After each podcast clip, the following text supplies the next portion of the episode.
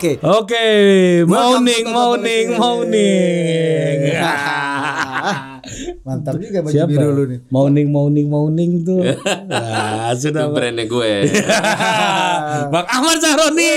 selamat, selamat pagi, selamat pagi, datang pagi, ke pagi. Jadi kalau waktu itu kita nonton film Hollywood Crazy Rich Asian kan, Iya. Langsung semua begitu ada Crazy Rich istilah Crazy Rich itu Hmm. top of mind publik tuh bukan orang-orang kaya lama di Indonesia, tapi Ahmad Saroni bos. Iya, iya, rumah di gang boleh, ya kan? Iya. Bahkan bos, saking gilanya nih orang. Ketika orang-orang itu menghindari menggunakan Harley, Iya. ya kan? Karena situasi-situasi current issue jaket-jaket ya. kulit itu taruh sekarang udah pakai ini aja lah, aparel aja lah kita kan. Beliau ini pakai Harley posisi ini bos. Iya. Gimana bang cerita lu? Lu Sebagai ketua umum. Iya, Nah. presiden. eh, berdampak nggak bang pada keharleyan teman-teman ini setelah Harley ini jadi momok yang menakutkan nih bang buat orang-orang ini. Jadi Bang, gini. di bursa otomotif ini orang jual semua bang gue lihat bang. Itu gara-gara perintahnya Bu Sri Mulyani untuk membubarkan klub motor yang ada di Kementerian Keuangan, yaitu di Ditjen Pajak. Gue ditanya tentang itu dan menurut gue sah-sah saja karena itu perintah dari petinggi di mana mereka eh, adalah pimpinannya Bu Sri Mulyani. Tapi terkait dengan motor Harley sendiri, ini kan hobi. Yang di, di- dinamain hobi adalah orang yang bisa ketawa ketiwi, entah ya dia ngopi, entah dia main sepeda, atau dia main motor, sekalipun main mobil.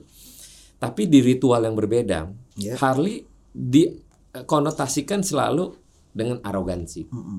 Tapi dengan sekarang beda lagi nih, lifestyle Ya. yang notabene eh, PNS memiliki motor Harley. Sebenarnya sah-sah saja kalau dia memiliki dengan eh, pertanggungjawaban sesuai dengan jabatannya.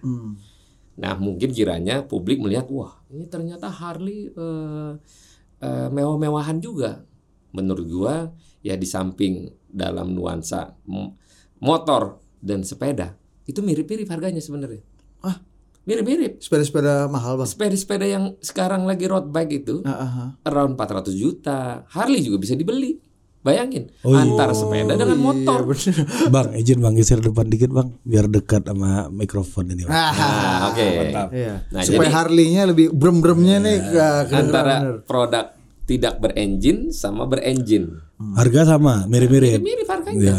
Tapi lagi-lagi gue sebagai ketua umum eh, Harley Davidson menyampaikan kepada teman-teman untuk merubah style, tidak arogansi Iya. dan humanis kepada semua pihak. Kenapa akhirnya di saat hari lagi ramai, gue tidak mempertontonkan dengan hal-hal yang tidak biasa. Nah gimana tuh bang? Biasanya adalah orang eh, naik motor kelihatan wah, berseliuran, tidak menaati aturan. Yang notabene orang kan pasti perspektifnya beda tentang motor, Ya, apalagi tentang Harley. Arogan itu tadi. Arogan luar biasa, brutal. Dan itu maklum.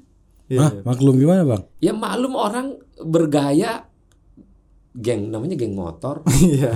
Ya dia tidak orang bukan eksekutif. Yang yang notabene ada orang eksekutif di sana. Iya. Terkadang dia karena nuansanya orang lapangan. Guyup, guyup. Jadi motoran pakaiannya lah. Oh, saya enak dewe. Ya itulah eh, Harley identik dengan perubahan yang gue ingin tidak arogan dan humanis. Harley yang humanis. ya. Harley yang humanis ya. Meskipun tetap jadi raja jalanan. Nah, itu nggak bisa lu jadi pangeran udah nggak bisa bang Harley ini kan. Iya, tapi tetap aja ada raja yang humanis, ada yang enggak. Iya. Iya. Tapi berdampak gak bang buat teman-teman gitu? Ada yang akhirnya ah gua nggak ikut konvoy dulu ya, ah gitu kan? Kan pasti banyak juga bang yang orang-orang yang ini kan. Cek. Ya secara Aparat lah. secara eh, nyata mereka-mereka yang mungkin PNS kan gua nggak pernah tahu tuh ini PNS atau bukan. Tapi kalau yang yang PNS takut dia. Kerasa Yang tuh, pasti kerasa tuh. bukan kerasa lagi. Mungkin motor dipindahin ke rumah sebelah atau ditaruh di tangga eh, di gang sebelah misalnya. Tapi itulah ritual republik ini. Senang lihat orang susah, susah Susah, lihat orang senang. Kita nggak bisa akhirnya menata diri kita adalah orang yang eh, perfecto, nggak bisa. Semua ada layar ada layer-layernya. Dan kita pahamin ritual sekarang lagi ramai dengan eh, masalah PNS terkait dengan memiliki kendaraan motor Harley dan gue menyampaikan bahwa selama dia beli dengan mempertanggungjawabkan dari uangnya Ya. fine fine aja Namanya hobi. ya, namanya hobi. Iya. Nah, akhirnya ada perintah keluar dari Bu Menteri untuk membubarkan eh, hobi yang ada. Dan kalaupun Pak Bu Menteri kan bilang, kalaupun eh, hobi ya mendingan di rumah aja, misalnya gitu. Kan beda. Itu kan hak hak privasinya orang. Iya. Pengen apa dan pengen apa. Toh sama Bu Menteri juga memiliki motor gede. Iya, iya. Dia, beliau ngaku punya moge ya. Ah, Ikut klub juga nggak bang? Ikut klub juga? Enggak, enggak. Kebetulan yang eh, PNS-PNS yang Ditjen Pajak itu tidak ikut klub Harley. Oh itu nggak tergabung di Tidak, AD, tidak, ADCI. tidak. itu Oh ya? itu partikelir aja ya. Partikelir. Oh. Jadi kan Organisasi Kalau itu sempalan. kan gue tahu pasti. Ini enggak dia nggak ikut. Dia hanya berkelompok dengan kelompoknya sendiri. Nah ini juga pertanyaan nih bang. Ini toko Harley tapi sebenarnya kalau ya kalau ASN kan banyak orang akhirnya mencurigai dari mana nih ASN bisa beli Harley gitu. Penuh syak wasangka ya. Kalau Bang Roni ini kan nggak ada orang mencurigai nih. Ya wajar Roni punya Harley 5 juga 10 juga wajar gitu. Justru malah orang berpikir gini, lah kok Saroni Harley-nya ini sih harusnya lebih mahal lagi Iya. ya gitu. Jadi perspektifnya jadi beda nih. Iya, iya. Makanya kenapa eh, menjadi bisnismen dulu, mencukupi dirinya, barulah berpolitik. Hmm. Nah kebetulan gue alhamdulillahnya sebagai bisnismen dulu, Hmm. baru gue berpolitik. Oh. Kadang orang berpolitik untuk mencari kekuasaan dan finansial. Nah, finansial ditoko, dikokohkan dulu diri sendiri. Selesai dulu dengan dirinya, baru selesaikan dengan orang lain. Ya. Supaya tidak konflik interest. Hmm. Sekalipun konflik interest itu di mana pun hidup pasti ada. ada. Ya. Tidak mungkin nggak ada. Cuman kita membedakan perspektif pada hal yang mana yang akan kita mau pakai. Apakah untuk kebaikan? Apakah untuk ada asas manfaat yang diambil? Nah untungnya gue kebetulan lifestyle gue dari semenjak menjadi anggota DPR, gue kan apa adanya. Nggak ada yang ditutup-tutupin. Iya. Coba kalau gue awalnya aktivis kayak, Iya. tiba-tiba jadi anggota DPR. Yang tadinya make eh, Gojek atau make Gokar, Atau tiba-tiba naik Metro Mini. Alphard-nya. Iya. Terkejut badan. Kejut. Gila. Dapat duit dari mana ini?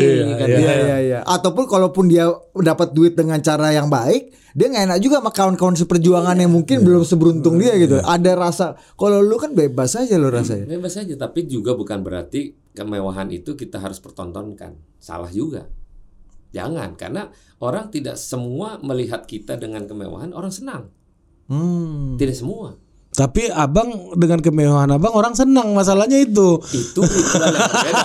Iya. Kita menyampaikan itu kepada layaknya banyak orang Iya. untuk menyampaikan bahwa kemewahan ini adalah dari keringet yang gua gua cari dengan upaya yang luar biasa, maka inilah akhirnya gua pakai. Nah, Kalau lawyer kan wajar ya. Iya. Tapi kalau politisi bang, orang tuh politisi hampir semuanya pengen berlaga semiskin mungkin, sesederhana mungkin, Iya. setidak mewah mungkin. apalagi gitu kan. ke dapil ketemu konstituen kan abang dapil depan rumah langsung kan. Iya. Kan banyak juga anggota DPR dapilnya jauh gitu Iya, kan. makanya. Abang keluar rumah langsung proposal tuh pasti tuh. anomali kan. Proposal gua gua tiap minggu banyak. Iya, tidur di kereta, di lantai, di airport. Itu kan Bang maksudnya itu kan image politisi kebanyakan. Nah, l- lu ini image Hotman Paris dan lawyer-lawyer papan beast, atas. Jangan, Iya. gini, gini.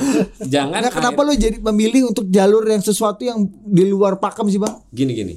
Hidup ini kadang kalaupun ada pencitraan boleh. Boleh, ya. nggak ada masalah namanya politisi tapi kalau kita dalam potensi orang yang menjadi kaya itu susah dan akhirnya sudah kaya terus jadilah miskin itu menurut gua nggak etis gue punya tim temen gua gue bilang lu jangan pernah ngerubah style gue kenapa gue lagi miskin susah untuk berstyle style sekarang gue udah kaya terus suruh miskin miskin balik jangan diputer-puter gue bilang Kapan gue menikmati hasil kerja keras fakta gua? yang ada, gua cari, ini yang gua pakai. Bukan berarti, tapi minimal mereka tahu gue dulu sebelumnya siapa. Iya. Dulu tahan masa-masa tahan selera ini kasih cerita Lah, dulu bang. Ngelihat kita punya teman anak-anak menteri, gue dulu gembel, temenannya anak-anak menteri. Ah. Gembel temenan gue, anaknya menteri semua. Bayangin. Gimana cerita kok bisa? Nah, ceritanya panjang, Ah, gak mungkin 24 jam habis di situ. Ya, kasih review dulu dong. review dikit. review. Resensinya, resensinya, Gue sinopsisnya. punya teman di ah, pilot di Kemayoran, ada satu pilot yang komunitasnya temennya ada India, ada temennya pejabat A anaknya main nih ceritanya. Ini masih Tadinya- kere loh ya, masih kere. kere, tahun 95 96. Nah, waktu main di sana ngopi, ngobrol, akhirnya ngajak gabung lah. Naik mobilnya ikutan. Numpang. Cuma diajak nongkrong di parkir timur. Senayan. Yang notabene ketemuannya sama anak-anak pejabat itu. Ah. Akhirnya kenalan lah kita, kenalan nongkrong bareng bersamaan. Lah gua kalau nongkrong langsung ke parkir timur dari rumah gua itu naik bus Mayasari Bakti dulu. Turun di Polda Metro. Nyebrang. Nyebrang, ya. Baru jalan kaki barulah nongkrong sama mereka. Iya. Bayangin. Gembel aja gua temenannya sama anak konglomeratnya pejabat di Republik ini. Jadi ritual itulah akhirnya menahan diri kalau lagi jalan-jalan dia enak-enakan ke mana-mana makan keluar duit sendiri dan eh, ada satu temen gue masih sekarang dia ikut kerja di eh, Kompas Group anak salah satu yang pemilik Bima Sena Hmm. itu temenannya sama cucunya Pak Harto dulu almarhum si Zaman itu ya? gendis-gendis Oh gendis anaknya Pak Sigit ya. Ya, itu gua kalau di, ke rumahnya Gendis waktu itu si namanya Bayu. Bayu ini sampai pulang ke rumahnya ganti mobil Hmm. untuk ke rumahnya Gendis. Bayangin, namanya orang kaya. Kita Ganti mobil aja. tuh ganti mobil supaya mobilnya Mobilnya mentereng. mewah, lebih mewah. Dulu BMW seri nah BMW seri 7, seri 5 itu paling mewah tuh mobil dulu. Gua udah naik, Bos. Ke rumahnya Pak Harto, Bos. Karena gara-gara itu tadi. Betem ada istilah kalau mau jadi orang kaya, mainnya sama orang kaya. Iya, iya. Mau jadi ustadz main di pesantren. Kalau mau jadi eh, narkoba, lu mainnya sama sarang narkoba. Sama bandar ya. Nah, sama bandar narko- narkoba. Nah, ritual hidup itulah yang gue jalanin sam- selama proses waktu gue gembel. Oh Gua berarti udah main di rumah Pak Harto, bayangin aja 97, Gila juga ya. 96. Sebelum eh 96, bayangin. Nah, ini pertanyaannya bang, yang hebat ini orang-orang kaya anak pejabat ini yang mau main sama lu, atau lu yang hebat bisa menyesuaikan dengan Salah. Nah, Waktu coba, sama coba. anaknya aja gue aman-aman aja. Tapi seringan ke rumah anaknya, emak bapaknya ngusir gue. Hah? Ah, Ah, coba, masih coba. hidup orang masih ada. siapa? Masih ada bapaknya Bayu itu tadi. Bapak Oh. mamanya sampai si Bayu itu nggak boleh main sama gue. karena lu gembel. Ya itu tadi. Siapa itu anak? Bibit bebet bobot gak Bayu ada lu sini. main Bang. sama dia. Nggak boleh main lagi dari sini. Itu bayangin. Orangnya masih hidup. Masih ada sekarang. Di kala 2014 gua sebagai anggota DPR dilantik, kebetulan emaknya adalah salah satu partai politik dan kebetulan sebelahan duduknya kita dilantik sama-sama. Bayangin tuh, hidup. Yang Emaknya, emaknya yang dulu ngusir lu Yes, dari nggak rumah. boleh main. Dan waktu 2014, gue dilantik bersamaan 2014. Bayangin tuh.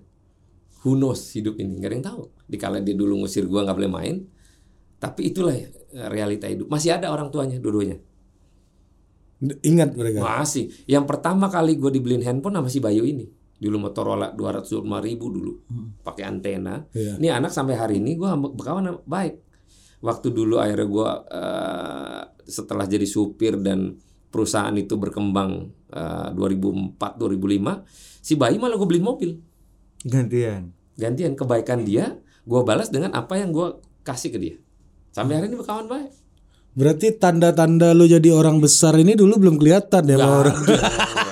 Gak bisa terendus ya. Tapi minimal gue gembel aja mainnya sama anak konglomerat. Nah, enggak ini ini pertanyaan prinsipil buat banyak anak-anak yang mungkin belum beruntung Iya. ya. Gimana caranya, Bang? Lu gembel ini. Ya, lu kan bilang menyebut diri Iya, lu iya, gembel bener, kan? bener, bener. Lu bisa main sama orang yang kaya. Kan ini ada Mereka ini kan gini Iya. sangat melindungi kesucian lingkarannya nih bang Nah, orang-orang iya. ini kan. Dan nggak tahu waktu itu. Ya, lu menyesuaikannya gimana sih? Ya, Apa sih? aja. Doanya apa ini? Iya, doa? maksud gua apa sih? Lu pakai jimat apa sih? Jadi di antara semua orang yang pakai mobil, Heeh. cuman gua doang yang enggak. Tapi dia berkawan aja sama gua. Nah, iya, Sampai caranya bikin lah gimana? nama komunitas Family Escudo Club. Hmm. Semua waktu itu eh, mobilnya Suzuki Escudo, Vitara. Zaman itu anak muda Sidekick, banget ya. Yang anak muda. Klub-klub ini udah dari dulu metode lu ternyata ya. itu gue udah jadi lu bayangin gue udah humas dulu nggak punya mobil tapi jadi humas Humasnya klub mobil. iya gembel bayangin aja tuh cuman waktu parkir timur di zaman dulu Iya, iya, top kan tuh. tongkrongan anak SMA itu kan gaulnya di Maduma, parkir maduma, timur maduma. perempuan cantik cantik kita mau deketin kegantengan lo katanya Hmm. itu gue terjadi bayangin tuh di skala itu tahun 96 Iya. Bayangin. Dan gua setelah itu jadilah supir salah satu perusahaan yang perusahaan itu sekarang punya gua sampai hari ini. Gimana ceritanya, Pak? Nah, itu lagi panjang lagi Iya. ceritanya. Ya review-review 10 menit, 10 menit. Jadi dulu gua supir di salah satu perusahaan setelah keluar SMA, Ya. gua sebagai supir salah satu perusahaan namanya Lulus SMA apa keluar SMA? lulus SMA. Eh, temen gue juga ada yang keluar tapi drop out di sini. jadi jadi supir dulu ada namanya PTX lah ya. Iya. Nah, dulu eh, bernaung bisnisnya di minyak. Iya. Makanya kalau isu tentang gua mafia BBM terkait bahwa memang bisnis gua waktu jadi supir di perusahaan BBM yang supply eh, bahan bakar solar minyak. Iya.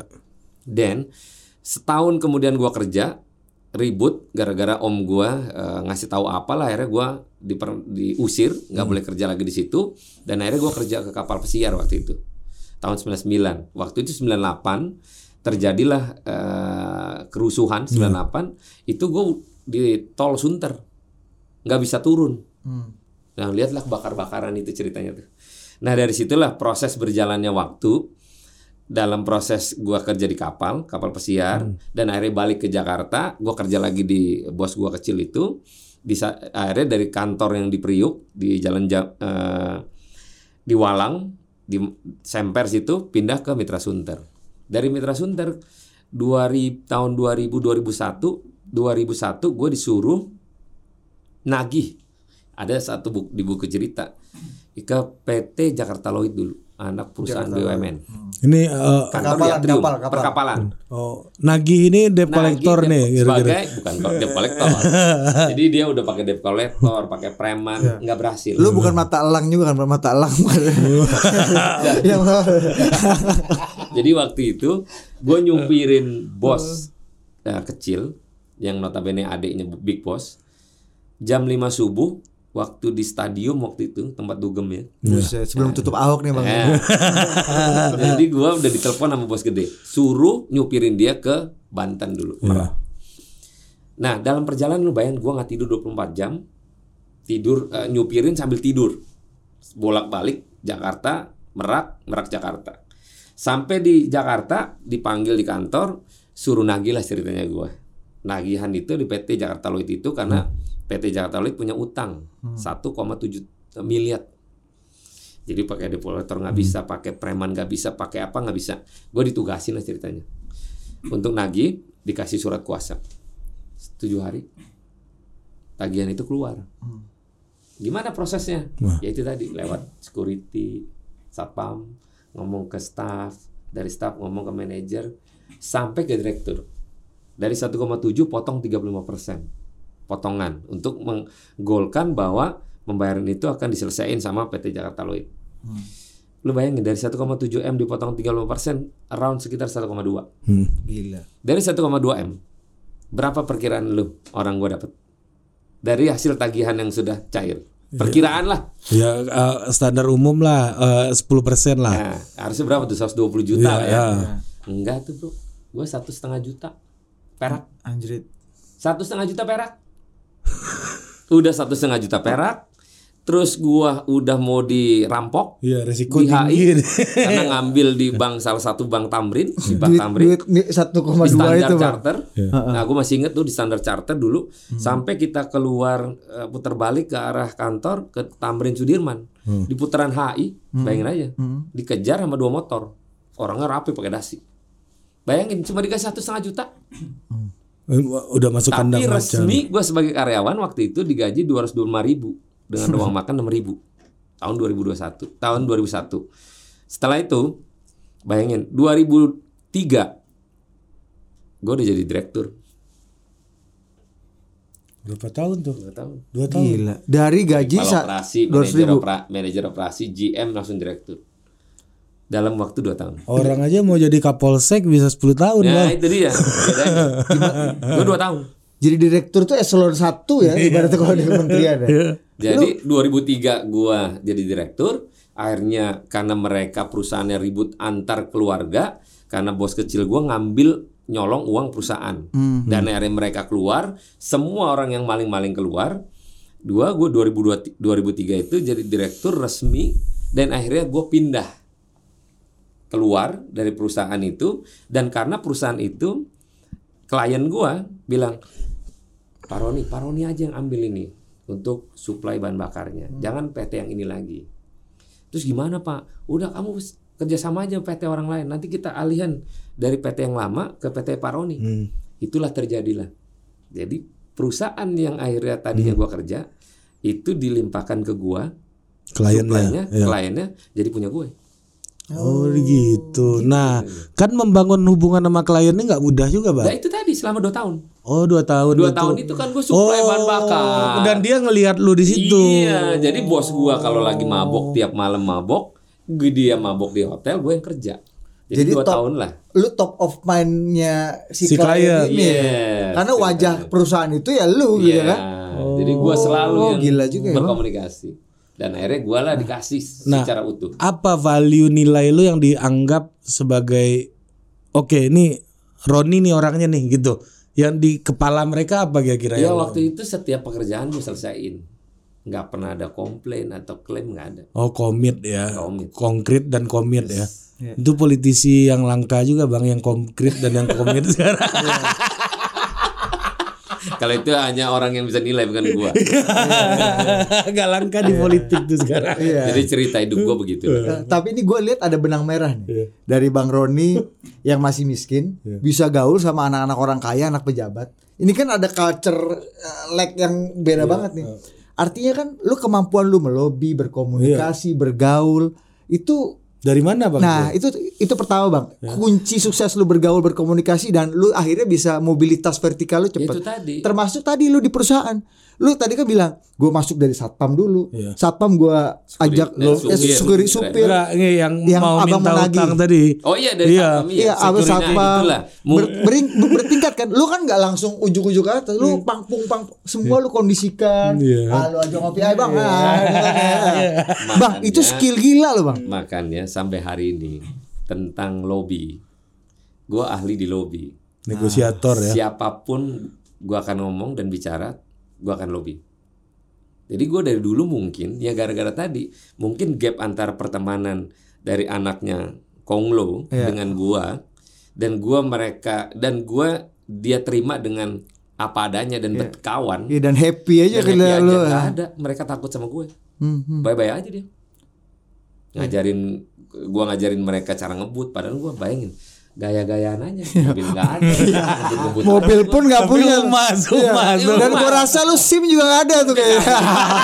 gimana Ini ketua komi, eh, wakil ketua komisi 3 nih bos. Dulu nyupir nggak punya SIM bos. Dulu dulu. Jadi kalau lu lihat sekarang gua menjadi politisi yang agak ekstrim dan agak Iya, keras tentang berstatement. Iya. Ya karena dari dulu gue orangnya apa adanya. Nggak pernah berkonflik dan nggak mau berkonflik. Tapi untuk pembelaan di publik, apa yang mereka tindas, gue sikat sama gue. Oh. Gue lawan gue. Nah itu ya otentisitas itu yang membuat orang akhirnya percaya dan yakin sama lu. Iya kan bang? Yes. Itu benang merahnya itu Ar, menurut gue ya. Iya, iya gila memang. Dan lu jadi dua tahun dari supir jadi direktur bos. itu kan kalau nggak pakai dukun bertindak ini agak sulit nih bang. ya. ilmu hitam biasanya Iya. bang. Bos, bukan lagi bos. Kami itu cuma dua tahun ritualnya. Ini ritual bos. Di partai politik. ya. Ah itu deh. Bukan siapa-siapa bos. Oh iya, lu mau bendum lu ya bang ya sekarang ya. Bendum Eh, bendum ya. Maaf Iya. pak, kita nggak pernah jadi ketua DPP pak. Iya. Tapi jadi nomor tiga langsung pak. Iya. Selama enam tahun menjadi politisi. Oh awal masuk itu KTA aja, enggak pengurus. Hmm, pengurus di DPW. Oh DPW DKI. sebagai bendahara DPW DKI. Iya. Itu pun satu tahun kurang. Setelah jadi uh, anggota DPR 2014, gua naik jadi ketua, jadi PLT ketua DPW 6 bulan. Hmm. di definitif Jadi- enam bulan jadi ketua DPW. Ketua DPW. Dipecat bos. Hah? Dipecat bos. Oh, lu pernah Di dipecat? PA dipecat bos. Kenapa, jadi? PLT 6 bulan, jadi ketua DPW 6 bulan dan setelah itu dipecat. Kenapa bang? Kagak paham. Namanya politik kagak ngerti. Iya. Iya lu nggak Ya, tahu juga nih udah. Bang Surya dapat pengaruh dari mana apa? Dipecat dan akhirnya karena gue merasa nggak ada apa-apa, ya gue fine fine aja karena fitnah waktu itu selama 2 tahun. Dan itulah arti makna belajar di dalam eh, dunia politik di partai politik di partai gue selama 2 tahun gue difitnah Dulu Fitnah. dan difitnah. Fitnah. Tapi gue santai aja. apa misalnya? Apa fitnah serius yang Fitnah lah biasa lah, oh, Saroni akan begini, Saroni akan begini. oh, mengancam lah, mengancam lah ya. Sampai ketua umum gue, ini apa apa apa, eh, apa adanya gue belak belakan. Mau salaman aja nggak dikasih. Hah? Sama ketua umum salaman aja nggak mau. Ya karena tadi fitnah tadi. Ritual, ritual, gue, ritual. Setelah fitnah itu tidak terbukti dan tidak pernah ada yang bisa memberikan faktanya, bayangin langsung gue dijadiin eh, pindah dari komisi 11 ke komisi 3 Hmm. dikasih ruang segede-gedenya dan waktu 2017 gue pertama kali jadi ketua panitia eh, ulang tahun partai gue dan dihadirin presiden Ya. dan itu pun jadi polemik karena gua nggak boleh sama orang internal Ya. yang top topnya untuk tidak memberikan sambutan pidato di depan presiden. Nggak boleh. Akhirnya Boleh. tetap pidato nggak lo? Tapi babe gue top, Bang Surya nih. bang Surya, udah Saroni aja, Syaroni. bapak yang tanggung jawab. Siapa yang berani Eh Roni kau sini, membantah? coba kau dulu pakai kemeja dulu pakai jas, pakai pakai dasinya warna apa? Itu sampai segitunya babe gue untuk meyakinkan eh, kapasitas gue sebagai ketua panitia. Bang Berhasil bos 2017 bos dari ketua panitia 15 ribu orang di dalam situ. Seribu orang aja gue gak pernah pidato. Ini 15 ribu orang ada bos. Bayangin. Maka itulah ceritanya gue dari 2014 jadi anggota DPR sampai 2019 lima tahun aja gue. langsung jadi orang nomor tiga. Gue gak pernah jadi ketua DPP. Bayangin. Nasdem tiga Itu pun ya. gue gak pernah dipanggil. Eh, lu jadi ketua umum ya? Eh jadi bendahara umum besok ya? Gak ada bos. Lu nggak punya sejarah sama Bang Surya. Gak pernah. Iya kan orang-orang yang sekarang elit kan punya sejarah panjang Iya, sama Bang pasti, Surya. pasti, Iya dong, pasti, iya dong. pasti. Sugeng udah lama. Lu macem-macem kan. lah. Willy udah lama. Waduh, galu-galu Bureri, Bu Reri segala macam. apalagi. Pak Enggar ya kan. Top. Macam-macam itu kan itu kawan lama Bang Surya semua kan. Iya, makanya ini Lu nggak lu kan nggak enggak kan lu nggak agak aneh juga variannya nih ya. Iya. Bang Surya nggak pernah beli Harley dari lu cuma dulu tahu kan. gue nih geng Ferrari Ferrari nggak tahu tuh geng nggak tahu dia tuh siapa Sarwan itu itulah tapi ini realita hidup yang gue hadepin Gila. ya. fakta di- yang terjadi sama hidup gue saat ini berpolitik ya begini gue Apa kunci sukses lu, Bang? Dari tadi mobilitas mobilitas vertikal lo yang bukan cuma eksponensial, tapi cepetnya Kalau di luar bicara ini. konkret dan komit juga banyak gua rasa Iya, orang kayak output gitu. base banyak juga ya. ya mungkin karena CC tinggi ini kan. eh gue nggak pernah punya niat jelek sih gue orang lillahi taala aja gue ikhlas aja jadi gue nggak ada berpolitiking tentang Hmm. terkait ambisi misalnya atau apa yang gue mau. Nah Lu kan masa nggak punya mau, pasti punya mau dong. ngomong kita lah ini rentetan. Nah, terucaplah babi gue eh kau persiapkan dulu jadi gubernur DKI apakah gue langsung iyain? Enggak bos. Gue diem aja. Tapi kalau pak politisi lain wah langsung besoknya kerja kampanye sana kampanye sini gue enggak Lu kampanye juga dong kan dapil sendiri, Bang. Kan dapil nih sendiri. Bang, politik. lu udah dapat super semar nih dari Pak Surya. super semar suratnya belum ada bos Oh, nih lisan-lisan. jangan sampai ntar super semar ada tapi surat nggak ada last minute gue nggak jadi maju bos mati kita bos Teken ini yang penting ya, Iya, Bang. iya, penting surat Tekan. dulu kalau surat ada kita maju. Tapi anyway, langkah politis terkait dengan komitmen seorang ketua umum gue Surya Paloh luar biasa. Gue banyak ilmu yang gue dapet selama proses hampir 8 tahun di partai. Cara, elegan, et- attitude, bagaimana kita menyikapi komunikasi kepada publik dan kita mengkritik eh, pada mitra kerja kita bagaimana langkahnya itu gue belajar Bang Surya, guru politik lu Bang Surya nih. walaupun eh, ketua umum tidak memberikan satu pelajaran tapi ilmu yang gue dapat dalam sikap terjang, Teladan lah ya. Nah itu gua uh, dalemin. Iya. Oh begini tuh bapak gua. Oh begini tuh ini bapak uh, babi gua. Gitu. Bang belakangan ini kan Pak Surya dan Nasdem ini kan banyak dibicarakan lah orang eh, jadi sorotan ya ada juga lah kemarin misalnya orang kayak Bang Zulfan gitu misalnya agak keras tiba-tiba eh, eh, internal koalisi di Pak Jokowi juga Pak Hasto bolak-balik kan segala macam nah di masa-masa dan fase-fase yang agak kurang nyaman sebenarnya secara politik dan publik ini lu gimana melihat Bang Surya dengan partai lu sendiri dalam mengarungi gel- Ini gelombang kan ini, udah ya singkatnya udah 8 tahun nih tenang-tenang aja Iya sebenarnya. tenang happy ring satunya Pak Jokowi. Bahkan yang banyak yang menilai bahwa Pak Surya lebih dekat di Pak Jokowi dibanding Partainya, partainya sendiri, gitu, Iya, misalnya. Jadi balik lagi bahwa langkah kehidupan itu terkadang belum tentu sejalannya enak, mulus gitu kan. Ya kita harus berhadapan dengan kerikil-kerikil dan lubang yang besar. Nah ketua umum gue mengatakan itulah yang terjadi saat ini. Dan itulah yang kalian harus hadapin. Suka nggak suka. Tapi Babe gue enggak, dia tenang aja. Tapi dengan eh, mungkin dengan Bang Julvan dan senior gue ya, mungkin ada hal-hal komunikasi yang tidak tepat kepada presiden. Dan itu kita nggak setuju apa yang dilakukan Bang Julvan. Maka itu eh, waktu itu eh, Bang Julvan sempat dipanggil sama eh, ketua umum terkait apa yang menjadi hal yang tidak harusnya dia ucapkan. Tapi udah selesai dan alhamdulillahnya Pak Surya udah dipanggil sama Pak Presiden seksama ngobrol selama satu setengah jam dan semua baik-baik aja. Dan alhamdulillah sekarang baik-baik aja. Yang katanya reshuffle, dikejar-kejar, diomongin gitu ya. Alhamdulillah sampai hari ini damai-damai aja. Ini Rabu Rabu Pon loh. hari Iya, ini. udah uta- tapi masalahnya udah tiga kali lewat Rabu Pon aman-aman aja di mana aja kan. Mana nih? Ya mana Rabu Pon lagi bos ya kan. Ini malaikat Hubungan baik, hubungan Iya. baik. malaikat, iya. malaikat maut belum datang datang Iya. nih. Tapi ya kan banyak juga yang makin lama misalnya gini ya termasuk salah satunya Bang Zulfan misalnya ya. Ini ragu lah beliau. Bang Surya ini kayaknya nggak serius-serius amat nih dukung Mas Anies ya kan. Karena gimana? Terus malah kemarin ketemu Pak Jokowi, ketemu Pak Luhut kan, ketemu Pak Erlangga bilang Golkar prioritas. Kemarin baru ketemu Pak Prabowo. Orang-orang yang ada di sekeliling Pak Jokowi dan orang sekeliling utamanya Pak Jokowi gitu. What do you think Bang? Akhirnya orang banyak ragu nih Bang. Ini pendapat lu aja. no. Gimana menurut Ini lu? safari politik yang semua orang kita harus silaturahmi, siapa pun orangnya. Jadi jangan menafsirkan bahwa uh, ketua umum gua ke si A, ke si B ini ngacu, ngawur misalnya. Enggak. Ini adalah langkah silaturahmi bersafari politik untuk kepentingan bangsa agar kita tercipta hubungan antar partai politik para ketua umum begitu baiknya. Makanya ada statement kemarin sepakat untuk memilih calon daripada masing-masing punya hak.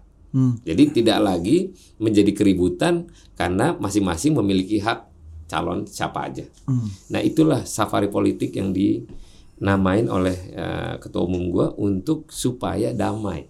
Hmm. Kita boleh be- boleh beda pandangan, beda beda pendapat, tapi faktor daripada apa yang akan diciptakan adalah yang pentingnya adalah tentang negara. Emang ada potensi ke Tidak ada ke kekacauan gitu bang.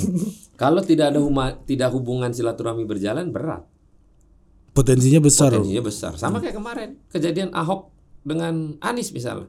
Ya itu tadi komunikasi silaturahmi tidak berjalan dengan seksama. Oh, ini belajar dari Nah, 2017 itu Bang inilah ya. yang diciptakan seolah-olah jangan terjadi hal-hal yang ru- membuat rusak negara. Nah bang, ini kita bicara isu yang dekat sama bang lagi nih bang.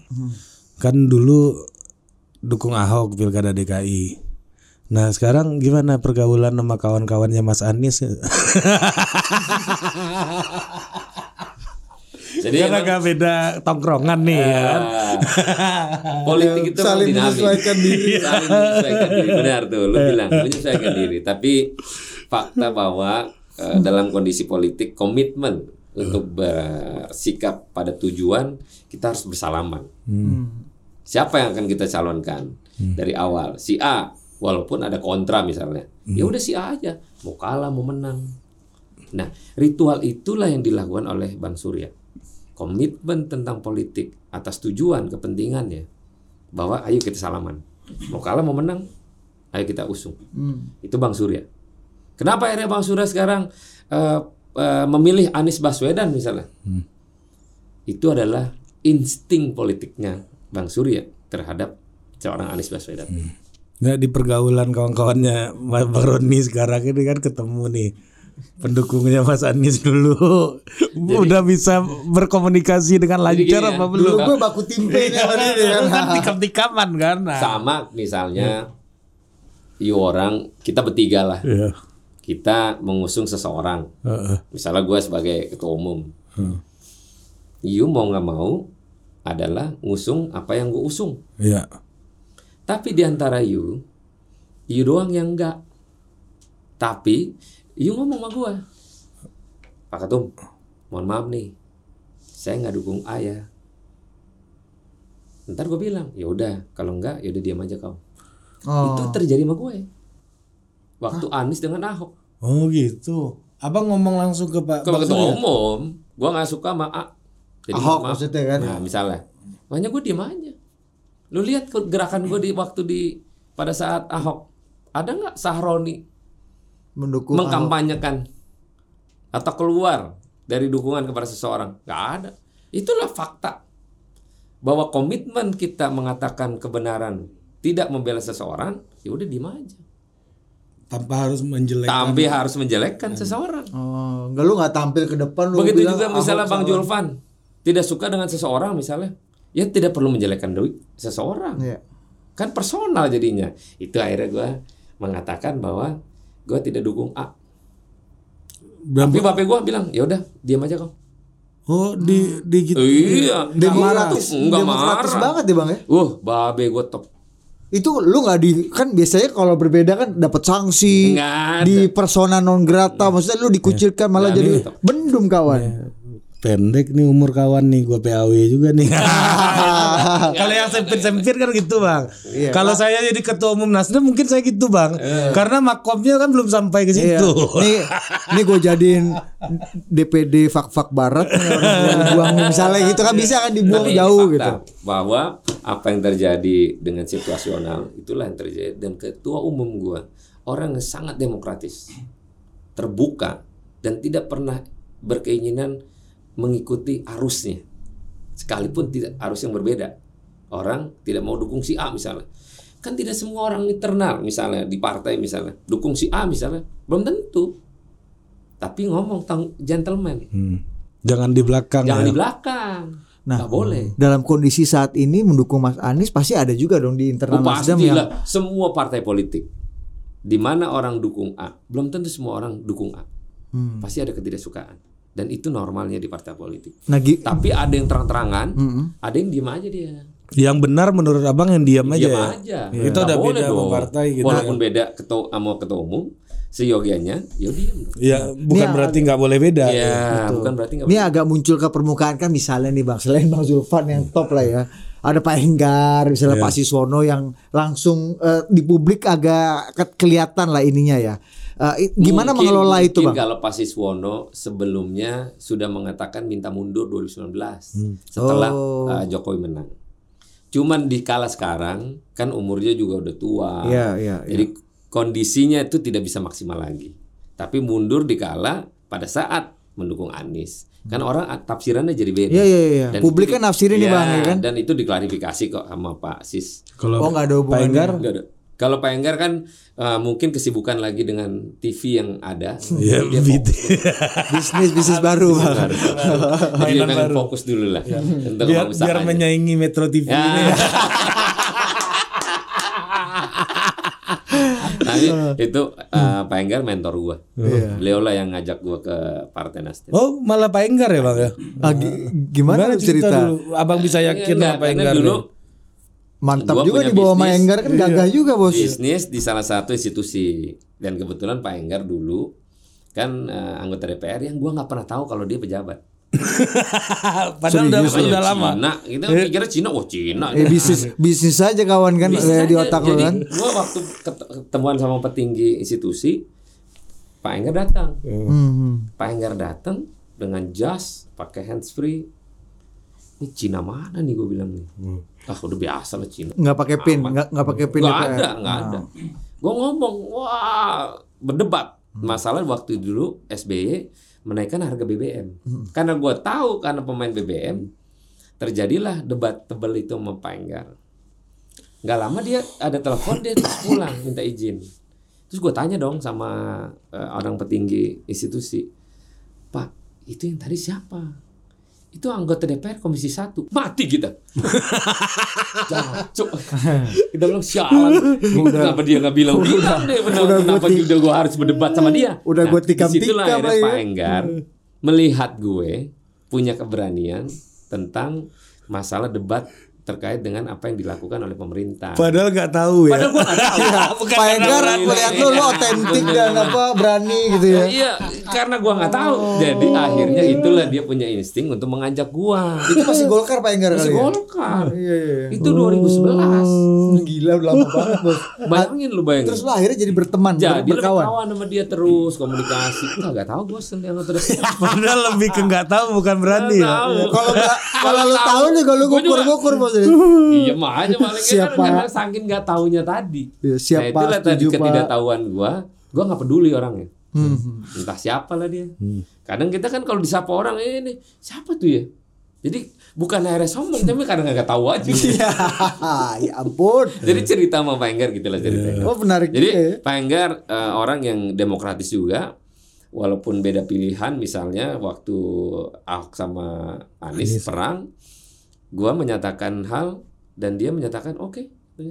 Beliau kan Ahok banget kan. Oh, Ahok banget, Oh, iya, Ahok iya. banget. Tapi anyway, Pak Dia- Enggar, Pak Surya adalah orang-orang yang menerima asas demokrasi terbuka. Jadi nggak pernah ada tekanan lu harus pilih A, lu harus pilih Iya B gitu iya ya. iya nggak ada. iya.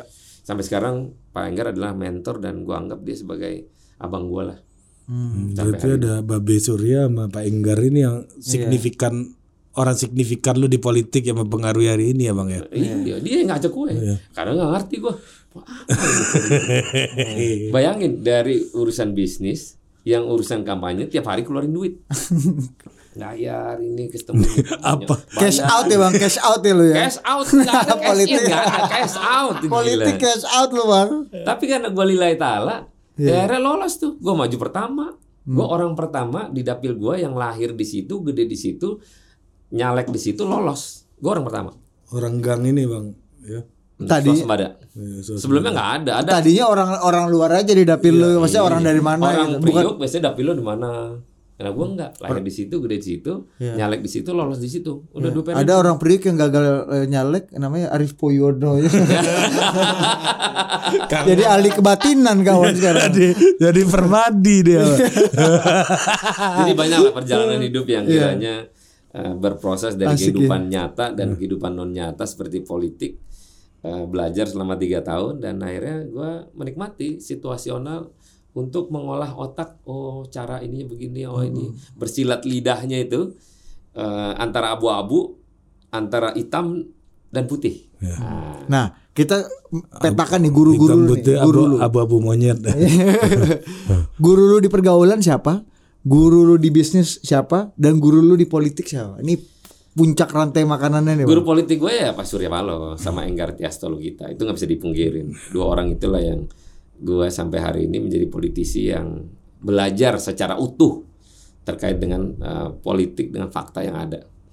Kalau ngomong bisnis, gue eh, bisnis otodidak yang ber, eh, be- apa beranjak dari diri gue sendiri. Cara pikir untuk berdedikasi uh, proses bisnis untuk meningkatkan ininya itu gue sendiri. Gaul sama orang kaya tadi lah Kalau ya. orang kaya tadi. Itu formula Roni ya. Nah, Iya kan? tadi ada satu lagi apa tadi? Eh, bisnis, bisnis. Eh, bisnis. itu, Udah. itu tadi bisa. Eh, pergaulan, pergaulan. Pergaulan. Pergaulan yang gue dominasi adalah pergaulan di mana tidak semua duit kita melangkahi aturan main kita. Hmm, komitmen tetap Nah, nomor satu. Sama kayak bos gue. Bos gue ini pemampok, narkoba, Ini bukan bos di partai kan, bukan. Dari tadi bilang bos ya kan, gue juga harus memetakan nih bos yang mana nih Ini bos bos. gua supir gua dulu. Iya kaget gua. Gue di awal tadi, Hah, Bang Surya narkoba kan nggak bukan. Jadi bukan, bukan. masih ada sekarang dia eh, bos gua yang kecil, bos kecil itu. Iya, iya, iya. Sekarang dia ngajar di salah satu STM di Cilincing. yang dulu gua supirin dia. Dia tiap malam kerjaannya dugem, mabok, perempuan.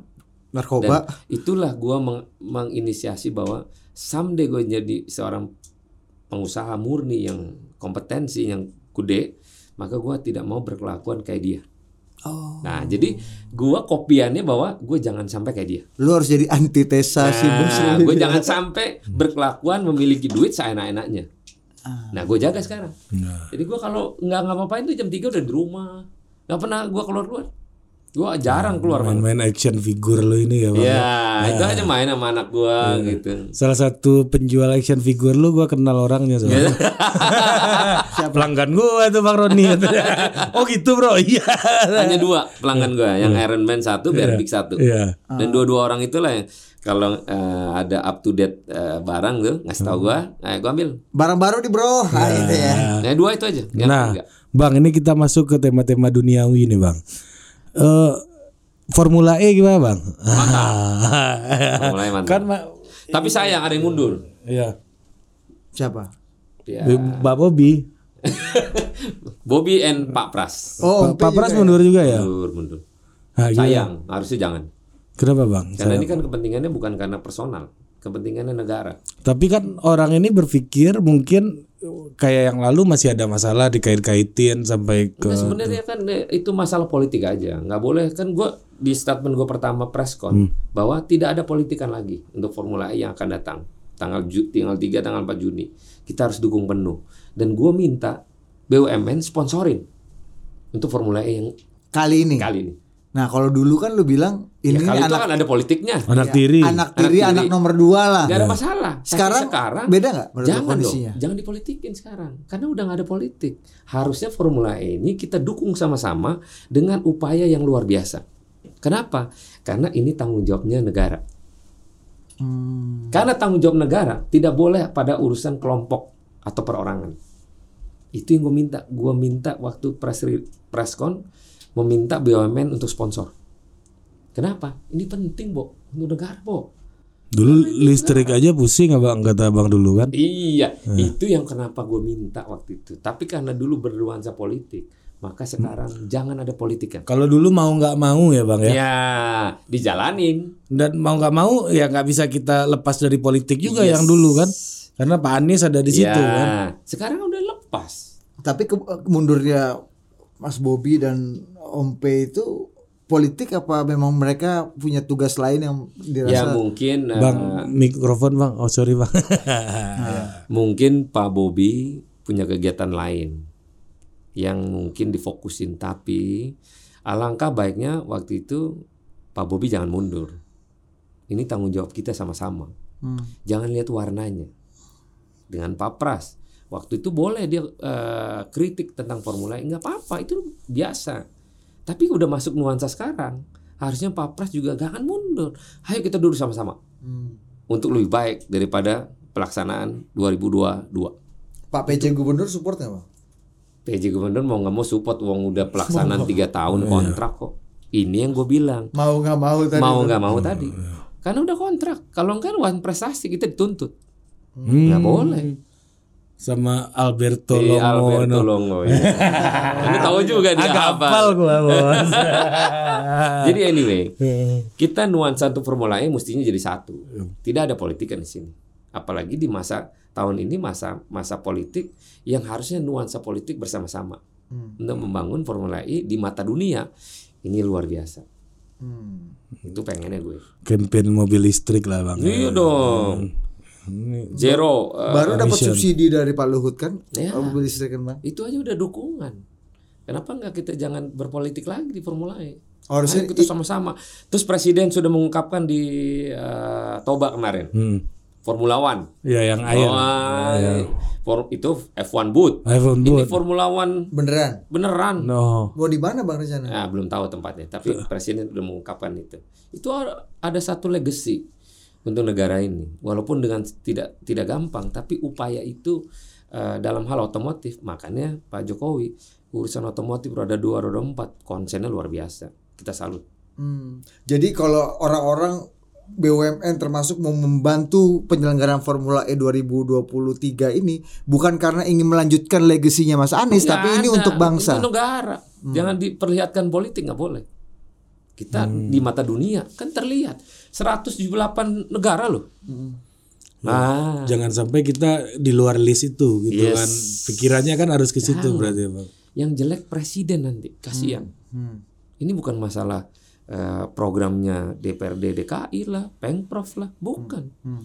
Ini adalah programnya negara yang ditonton di dunia. Tapi kan masalah temuan BPK dan Pak Anies dipanggil KPK itu juga Iya. menjadi hal yang ta- Kan nggak orang apa-apa. takut gitu loh Bang. Iya, Namanya ini di KPK katanya udah ini ini udah mau maju mundur ada sprindik udah mau keluar gitu gitu Namanya loh. kan Bang. klarifikasi. Selama belum ada tersangka pasti semua kan boleh-boleh aja. Mau audit BPK ke, mau KP- eh, KPK sendiri, klarifikasi nggak ada masalah. Bang, misalnya nih Bang, misalnya amit-amit sih. Kalaupun ada ekses hukum dari yang sebelumnya secara serius ada tersangka, ada apa gitu. Ini bisa nggak diberhentikan, Bang? Apanya tuh? Penyelenggaraannya. Misalnya ada ekses hukum ya, ada Begini. peristiwa hukum yang mengikuti. Penyelenggaraan tidak melibatkan faktor utama objek dari kegiatan Formula E. Jadi penyelenggaraan jalan. oh, Kalaupun misalnya So ada on ya? TSK gitu ya, ya TSK udah. BTSK aja. TSK aja, penyelenggaraan jalan terus. Iya. Dipisahkan kegiatan penyelenggaraan dengan substansi daripada awalnya Formula E. Oh. Jadi nggak ngaruh.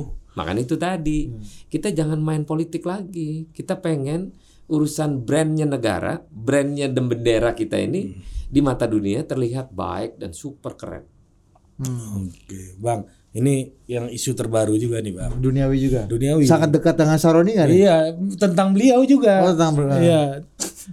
Kemarin insidennya David Mario itu loh. Oh iya iya. Tiba-tiba udah muncul di Polres aja abang ini kan. Iya.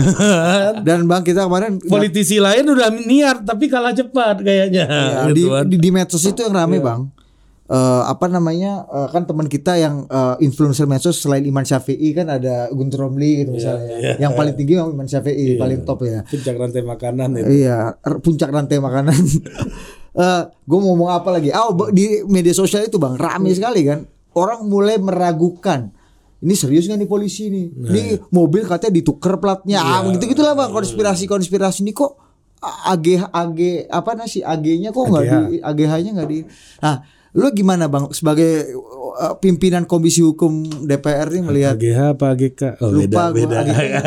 beda beda lagi. Jadi Ngaco lu. terkait dengan eh, video viral yang terjadi pada anak muda, yaitu si Mario dan eh, David. Gua eh, seketika mendapatkan satu video melalui DM Instagram. Itu lagi ngapain waktu itu tuh, Bang? Pagi-pagi lagi habis sepeda, Oh. habis sepeda, dapat video.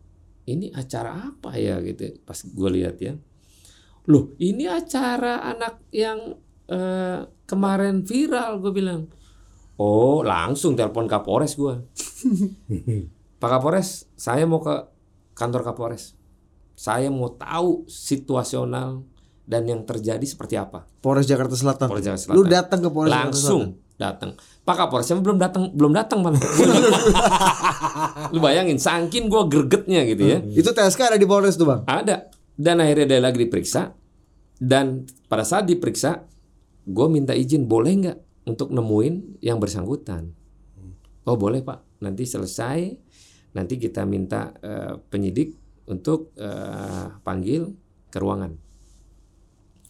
Nah pada posisi waktu itu kita ngobrol aja nih. sama si Mario Enggak belum. Sebelum eh, Mario ada, gue ngomong sama Wakapolres, sama ada satu. Kapolres belum datang nih. Kapolres posisi. datang kita nungguin Kapolres. hari libur kali bang enggak, itu hari kerja. Hari kerja. Hari kerja mana ada hari libur. nah, tapi pertanyaan gua adalah sekeji itu, sebiadab itu, ini anak apa sih? Nggak tahu gua tadinya. Oh tadinya nggak tahu bang. Tahu, cuman ngeliat kelakuannya kok aneh nih. Ini Siapa ini anak nih kalau nggak biadab begini? Akhirnya setelah tahu lah bahwa ini bapaknya ini, situasi bapaknya kerja di PNS ini, ini anak berkawan sama si A, eh, pacarnya katanya ngomong pacaran sama si B, si B pacaran sama si A balik lagi. Antara itulah, wah ini kayaknya perlu langsung nanya.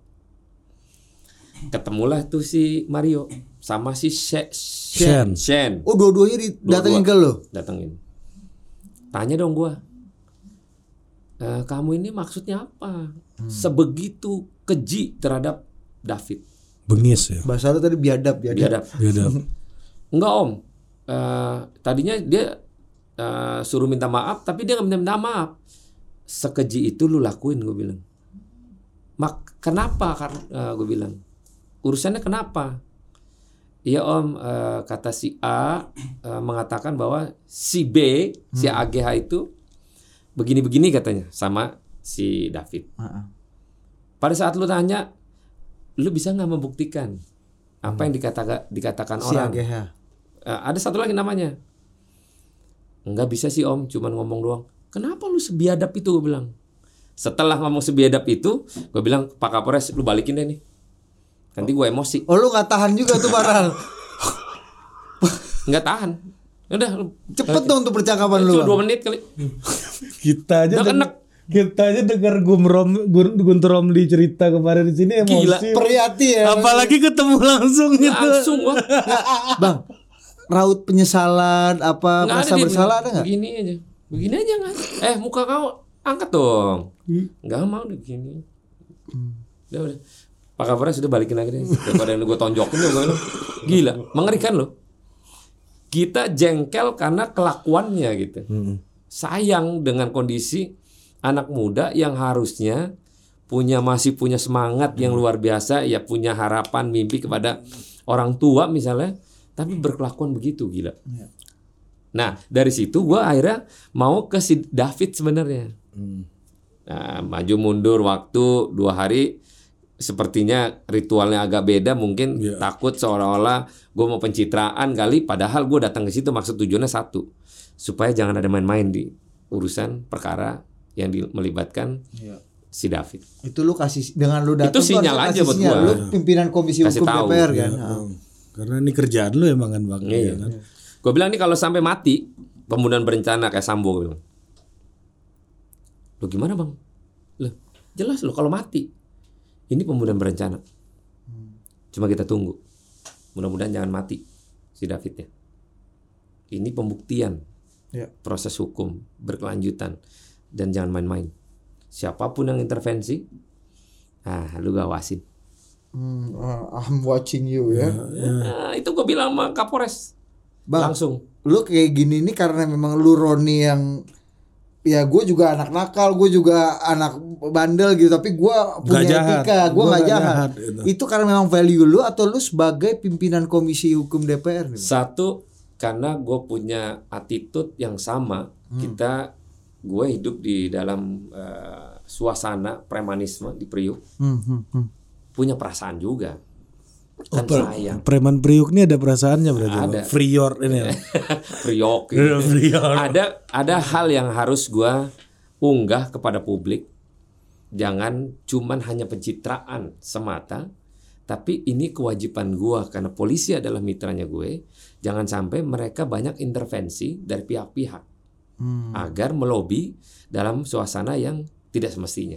Kan ini udah di Polda nih sekarang bang ya. Ya sekarang udah di Polda. Waktu di Kok waktu di- bisa naik gitu? Iya, Bang? karena kondisinya sudah nasional. Oh. Jadi udah udah perkaranya udah tingkatannya udah tingkatan tingkatan tinggi. Maka Polres menyerahkan itu langsung kepada Kapolda Metro. Nah, itulah harusnya Pak Kapolda Metro gue sangat yakin dengan seorang Irjen Pol Fadil Imran dia tidak akan pernah tergoyahkan. Hmm. Dia luruskan seadanya nih barang. Lu mau nyogok-nyogok gue berapa? Sini gue timpe Iya. dulu. ya kan Banyakan gitu. duit gua. kan. Fadil Imran bukan begitu orangnya. nggak nggak kenal lah sama gitu-gitu Nggak, namanya. nggak. Yang bawah ini mungkin akan goyang-goyang kan. Nah. Makanya begitu dipegang Jadi Kapolda karena Metro. ini isunya sudah isu nasional, maka konsentrasinya adalah bagaimana perkara ini berjalan dengan sesuai aturan. Jangan karena intervensi. Bang, berarti lu mencium ada aroma potensi intervensi goyang menggoyang dulu dong, Bang. Ya, karena waktunya itu proses-proses seminggu waktu penyidikan. itu. Oh. Waktunya seminggu. Cuman karena belum rame kan. Ramenya setelah gue terima DM. Tadinya gue dapat informasi, gue belum pastiin. Ini apa ya? Oh ya udahlah ya, mungkin hal biasa. Ya.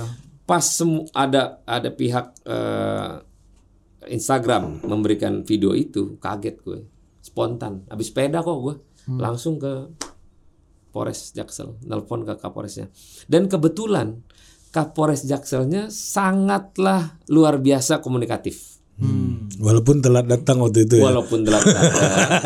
tapi dia macet di tol, tapi dia langsung merespon Ya, ya, ya. hal terkait apa yang menjadi pertanyaan kita. Ya. Dan kebetulan gue dulu yang pertama datang tuh ceritanya. Iya. Dia merespon aja udah itikat yang bagus ya, Bang. itu appreciate buat Kapolres Jaksel. Tapi memang Bang Roni ini Instagram ini agak ajaib kan. Kenapa? Dulu Arteria Dahlan juga Instagram beliau juga. Gue sukanya eh, Instagram Bang Roni itu gak Bang? Gue suka ini Bang eh, eh, video-video lo ini eh, mencet-mencet jerawat ini loh Bang ya kan. Wah mantap nih jerawat nih jerawat gue nih. nggak ada admin loh, itu gue Iya, sendiri. hancur itu bang kenapa sih lu bang posting posting Nggak, itu mantap juga tuh pencet jerawat gue senang banget tuh bolak balik tuh bang Jadi Gua gua- penggemar pencet Jadi gua, jerawat lu ini gua waktu posting jerawat itu kan jet lag di Amerika. Waktunya kan beda. Dikala lu orang tidur, kita ini siang hari. Jadi gue iseng-iseng tuh. Daripada gua nggak bisa ngapain gitu ya, gue main-main posting. Itu ya unfollow gue 1500. Gara-gara gitu lu nggak seneng dia. Tapi setelah ada yang seneng, ntar eh, follower nambah 4000 gitu. hilang seribu nambah empat ribu Hilang 500 tambah 4000 gitu. segmen penggemar tuh, Bang. segmen jerawat ini lebih banyak Lebih ya. banyak. Gue penggemar jerawat. ada jerawatnya agak gede di bawah Jadi- wah gitu aduh nikmat banget bos gue suka tuh bang Jadi sekarang nuansanya kan banyak bilang ini politisi apa sih? Eh, iya, Candaan jelas. aja kerjanya, bukan kerja. Jerawat. Gue DM sendiri tuh. Ya, kalau ada yang maki gue biasanya gue DM sendiri. Gue ini kalau lagi kerja ya kerja. Kalau lagi hobi gue ya hobi gue. Kalau lagi bercanda ya bercanda. Itu urusan gue dong. Iya. Kenapa urusan, Instagram- urusan Instagram gue? Gitu. Sama dengan urusan masalah istri gue jilbab. Ah, Gue posting pada saat eh, bini gue lagi belum jilbab. Dimarahin dong.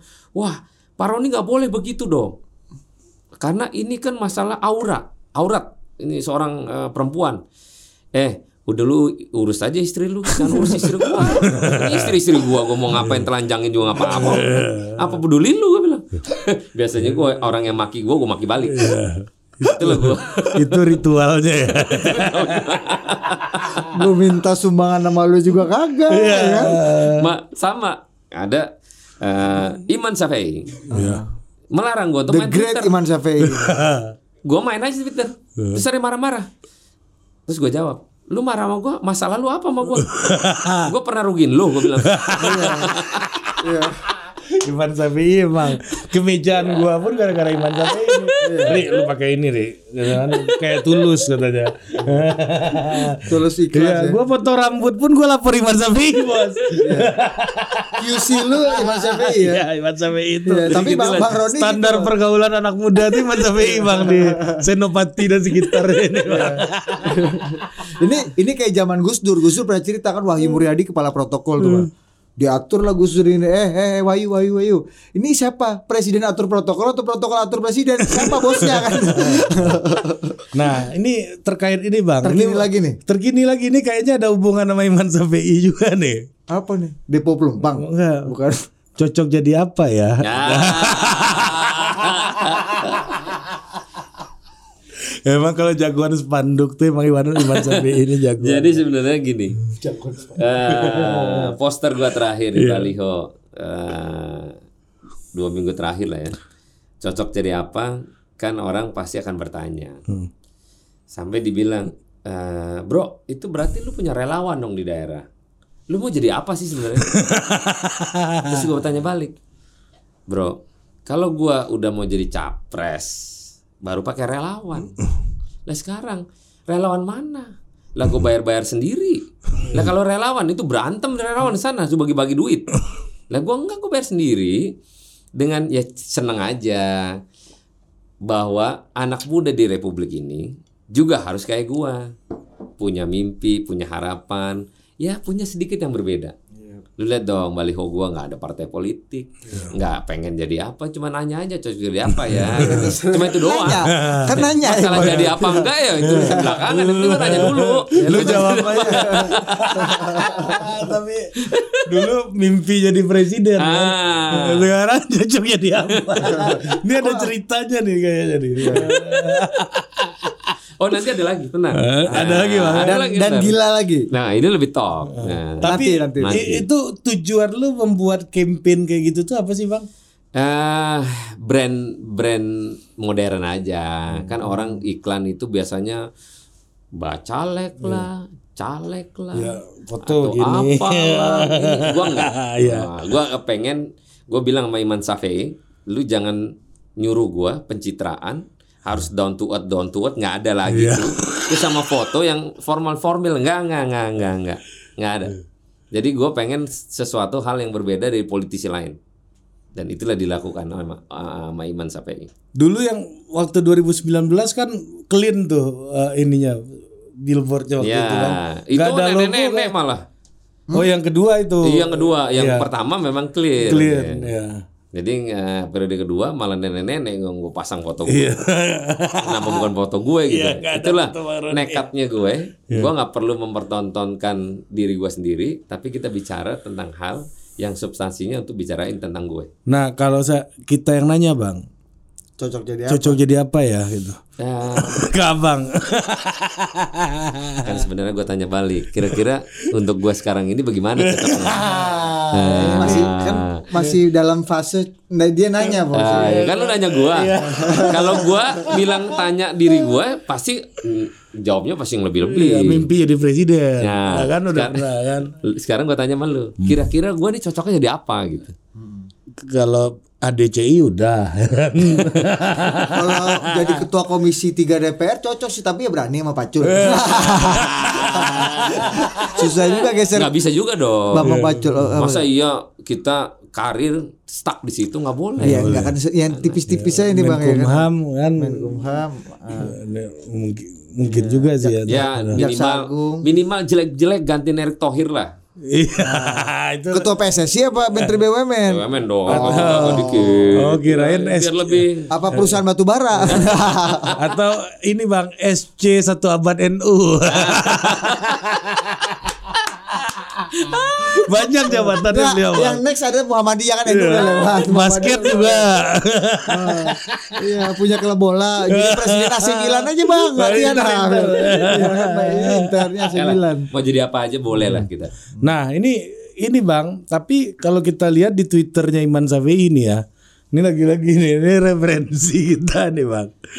Itu sering posting-posting eh, ini bundelan hasil survei gitu, Jakarta. pilkada DKI. Nggak mungkin lah itu hasil survei yang insight-nya itu buat Bang Sandi kan nggak mungkin kalau Iman Safei yang nge-tweet bang.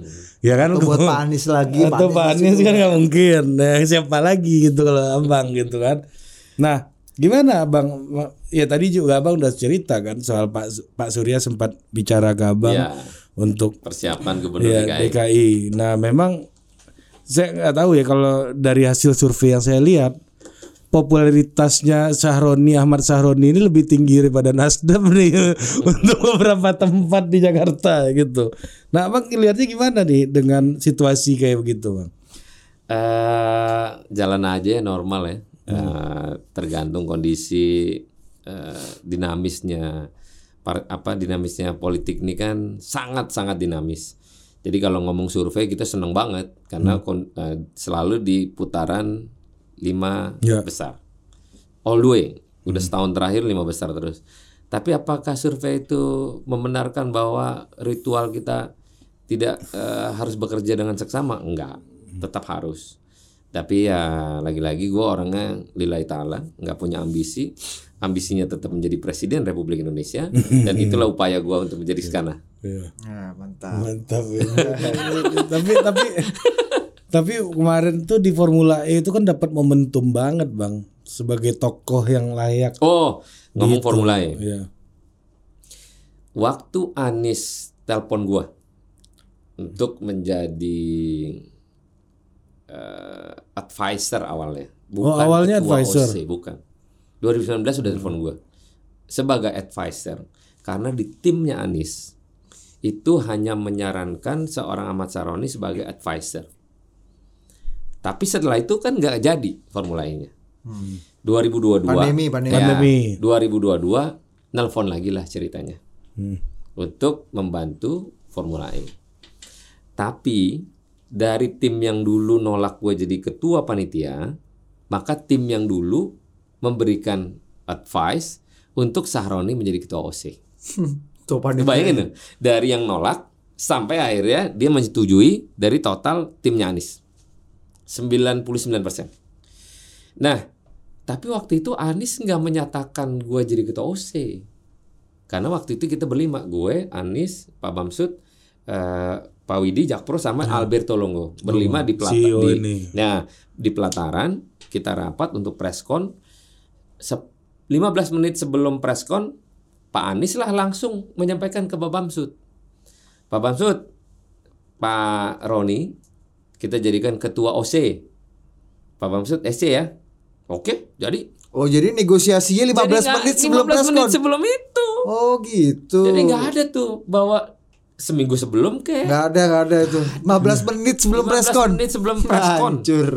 Memang garis tangan aja nih ya. Nah iya, terus setelah jadi ketua OC resmi eh, Pak Anies menyampaikan ke publik, gue besoknya tanya dong, bro, gue agak banyak pertanyaan, kenapa? Orang banyak nanya, kenapa lu mesti milih gue ketua OC? Landasan dasarnya apa? Oh yaudah gini, bro gini aja, Senin, ntar eh, kita janjian makan siang ya, oke? Nah gue nggak tahu kalau itu dia mau declare Senin untuk press con itu kenapa milih Saroni kan gitu ya Kita makan siang ngobrol oh, Maka Kok lama-lama banyak orang ya Bro ini ada apa? Loh Lah kemarin kan lu tanya tuh Kenapa lu dipilih ketua OC itu karena apa? Nah, ini mau Nah, di itu gua gua jawab mau gua umumin Gua sekarang. umumin gitu. Wah preskon lagi dong. Ih, preskon lagi. nah, itulah ter- ceritanya terjadi kenapa akhirnya di preskon eh, balik kenapa milih Saroni. Di preskon sama Pak Anies. Jadi jebakan kedua nih ya. Dikasih tahu oh memilih Saroni karena ini sekjen PPIMI ya, memang pelaku otomotif lah, inilah ini udah udah selesai. Oh, ini bukan Jadi nggak ada kesempatan untuk lu mau apa nggak lu memikir Nggak ada, dulu nggak ngaron ada, gitu kan. Gua kasih waktu lu dua minggu untuk mikir Ron. Nah, Jadi- nggak ada tuh. Sebelum itu balik lagi ke partai. Jadi dari 10 petinggi partai 12 nolak gue jadi ketua umum, eh ketua OSEK. Ini nolak semua nggak boleh. di, di DKI ini. Di, di Nasdem. Oh, di Nasdem pimpinan partai. Pimpinan Oh, iya. Tapi akhirnya gue dipanggil lah sama ketua umum, Hmm. sama petinggi partai. Kasih tahu, wah debat. Ketua umum nggak boleh Saroni, karena begini sayap kanan kiri segala macam. Gue diem aja, ya udahlah ya kalau nggak boleh mau diapain? Ya terpaksa dong. Udah diumumin pula tapi kan. Nah, udah diumumin pula. Babe gue cuma bilang, eh, kamu mesti tahu Saroni ini bapak kenal dari main Ferrari Ferrarian dia. Entah mana yang punya Ferrari dia tuh katanya. Biarin aja dia, itu darahnya dia. Dah, Roni kau lanjut aja terus. Udah, set, langsung, makasih Pak Ketum. Izin saya ke balik kanan. Sebelum ceramahnya banyak, gue pulang. sebelum Itulah terjadinya ceritanya. se- sebelum berubah pikiran lagi kan. Ya. Udah jalan go ahead. Semua orang pada marah-marah. Ron lu terlalu nekat lah. Ini politik bahaya. Lu nggak akan pernah kejadian di Formula E. Terus gue jawab, ya udahlah ya. Kalau mau dia kalau mau nggak jadi yang udah nggak apa-apa. Kalaupun jadi ya kita jalanin. Udah gak ada masalah kok. Jalan aja udah. Akhirnya politik merajalela, disikat sana sini, sana sini, ribut. Ya gua hadapin sendirian bos. Sendirian bos, gua hadapin bos. Coba coba lu cek. Siapa yang berani? Nggak ada, gue sendiri aja bos. Itu siapa tuh staf khususnya Erick Thohir? Hajar-hajar gua. Gua kakak kenal. Gua di CNN live. Bilang, ini staf khususnya Pak Menek BUMN bilang, eh itu siapa Arya? Gua nggak kenal. Dia udah nggak tahu apa-apa. Mau komenin mau komentarin Formula E pula lagi. Bilang katanya begana gini, gua kenal dia. Lu bayangin itu live bos. Sendiri ngadepin. Sendirian gua ngadepin Iya, bos. iya, iya, iya. Itu DPRD siapa tuh Pak Gembong hajar-hajar begini. Dia PDI, bilang, Pak Gembong, Bapak ini kan anggota DPR, panggil eh DPRD, panggil itu Pengprov, panggil itu Jakpro, periksa aja langsung di DPRD. Tanyain semua apa yang menjadi Keresahan janggal, ya. eh, apa yang terjadi di Formula E. Kan gampang, gak usah ngomong-ngomong di publik gue bilang. Pada saat offline, bos, politik bos. Ya boleh lah bos. Ini kan olahraga, jangan dipolitikin bos. Ah. Ayo kita semangatin sama-sama, suksesin. Lu bayangin tuh bos, Iya. seorang Saroni kagak ngerti gue politik, gue hajar-hajar aja deh. Dan sampai perlahan satu persatu orang percaya ini kejadian kan. gua ngeliat tuh prosesnya bos waktu itu bos. Shiftingnya. ya. Iya. Sampai presiden nggak mau hadir, bayangin tuh. Iya. Iya, Dan Mbak Puan datang. ya kan. Last minute Ibu Puan hadir, padahal dalam uh, komunikasi dari A sampai Z nggak pernah bilang hadir. Itulah hebatnya Bu Nah, Puan. gimana PSI Bang waktu itu kan PSI cukup Oh, si Giring. my friend. Nah, PSI is my friend. Nah. Gue sampe bilang udahlah Giring nyanyi nyanyi aja jangan ngurusin mobil nggak ngerti juga dia mobil tapi pengalaman gue tuh pengalaman gue yang luar biasa Om P waktu itu di sini cerita juga dia ya. Cit, cit, cit, Cit cit cit cit aspal nih bos. Ini aspalnya susah nih. Aspal tuh kan ketahuan tuh cit cit cit cit cit kata Om P. dan, Ya. ah, Kalau Pras kan ngerti mobil Iya. orang orang IMI juga. dan bayangin selama 8 tahun Formula E hadir selama 8 tahun belum pernah ada terkait Pak Ketua Panitia dikasih coba mobil balapnya Hmm. Dan itu baru gua bos dikasih. Baru gua lah dikasih di dunia. Barulah setelah gua adalah penyanyi ya eh, artis terkenal Amerika. Dia nyobain juga. Setelah gua nyoba. Bayangin gua Bisa nyetir, luar. Bisa yang gampang bener. Ya kan gua memang pembalap gimana? Ih, lu nyupir sendiri Enggak, Bang? Ya Lu sendiri kan gua balap kan sama Ah, aja. sama aja, Oh. sama aja. Sama, sama nyupir Ferrari enak. sama. Oh, beda lah. Enakan itu kalau ngebut. Oh gitu. Teknologi itu. Oh itu top mobil. Top emang ya. Ngebut, ngebut suara minim lagi. Nggak ada suara, nggak ada. Nggak ada suara Tapi ban kenceng. aja. Suara ban aja kan bang. Ya kan suara lantai aja kan ter gitu kan. Yes. Sotoy banget Kan Om P. lantai. Cit cit cit kan. Om P di sini nih bang.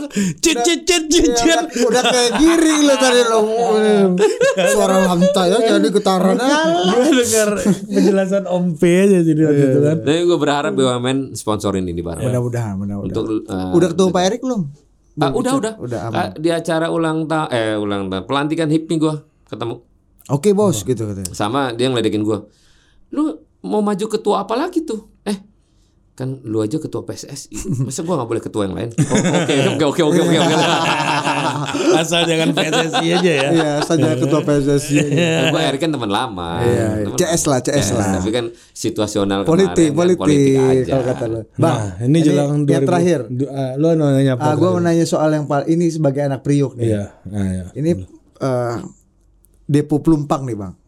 Ah kemarin ini kan ini kan dekat banget sama sehari-hari lu nih.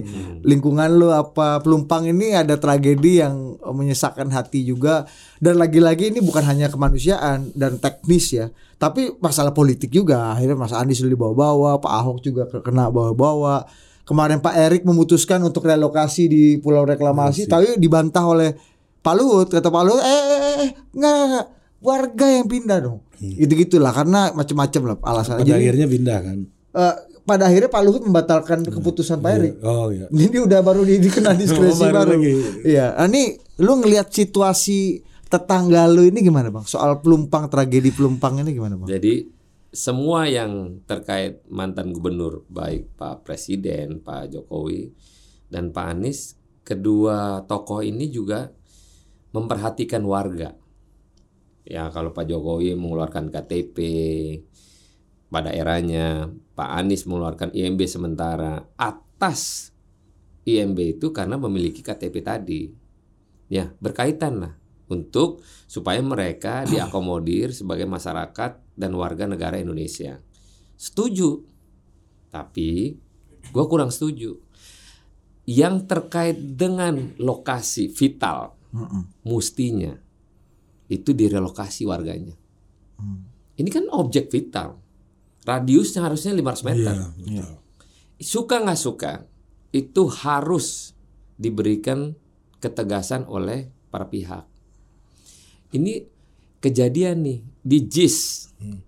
Itu rumah-rumah bedeng yang akhirnya Anis bongkar abis, bikinlah tuh ceritanya tuh Rusun. rusun disuruh bayar nggak ada yang mau Hmm. nah gimana coba? Dipertanggungjawabkan atas pimpinan daerah dikasih yang terbaik dia kagak mau. Maunya yang gratis-gratisan yang akhirannya merusak tata kota. Bangun bedeng di tempat lain Kalau lagi. bedeng dari bedeng pak papan doang bedeng yang akhirnya ditambah kekuatan bata akhirnya jadi permanen. Inilah orang Indonesia. Setuju apa kata Pak Luhut? Jangan direlokasi depotnya karena memakan duit biaya. Itu berapa duit? Minimal satu miliar dolar untuk mindahin depotnya ke relokasi ke tempat yang Baru. baru. Karena itu emang duitnya dari mana? Tata kelola aturannya sudah ada. Itu omnya emang objek vital yang nggak boleh warga di situ. Tapi apakah ada empati? Empati kita. Hmm. Di situ dia juga berlaku sebagai warga negara tapi di situ objek vital yang nggak boleh dan akhirnya terjadi kemarin Dampak Meledak. yang ditakuti itu, dampak yang ditakutin ya kan kita harus lihat dua sisi objek vitalnya ada di situ radius 500 meter seharusnya tidak boleh ada orang itu yang tar meledaknya itu keluar Iya. radius itu 19 orang meninggal, Bang. Nah, itu loh. Ini yang harus menjadi konsen daripada apa yang diperintahkan Pak Presiden. Solusi yang terbaik apa? Tapi kan solusinya bahwa Erik bilang pindahin depotnya, Iya. tapi Pak Luhut mengatakan jangan Hmm. warganya pindahin. Terlalu mahal bener kata Bang apa Pak Luhut Terlalu narasinya mahal. gitu. Berapa eh, kakak yang ada di situ? Ayo kita rubah mereka di situ, kita pindahin Hmm. warganya di tempat yang mumpuni. Itu dipikirin.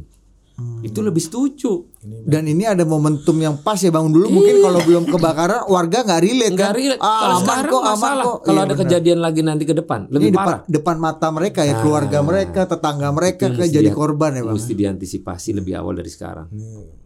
Depot itu udah puluhan tahun. Karena karena puluhan tahun mesti dijaga Hmm. safety-nya. Sekarang semua diperiksa. Ya kejadian sudah ada, mau memeriksa apa? Sekarang kita cari solusinya sesuai perintah presiden. Ya solusi terbaik adalah Iya. pindahin warganya. Dan lu ngeliat perkembangannya gimana Bang? Maksudnya dari jam lu kan anak Priuk nih. Makin lama makin penuh tuh Hmm. Makin daerah situ. penuh tadinya nggak ada. Oh gitu. Nggak ada. Tanah merah itu nggak ada tadi. Oh tadinya emang, Nggak emang ada. tempat steril sesuai steril dengan sesuai.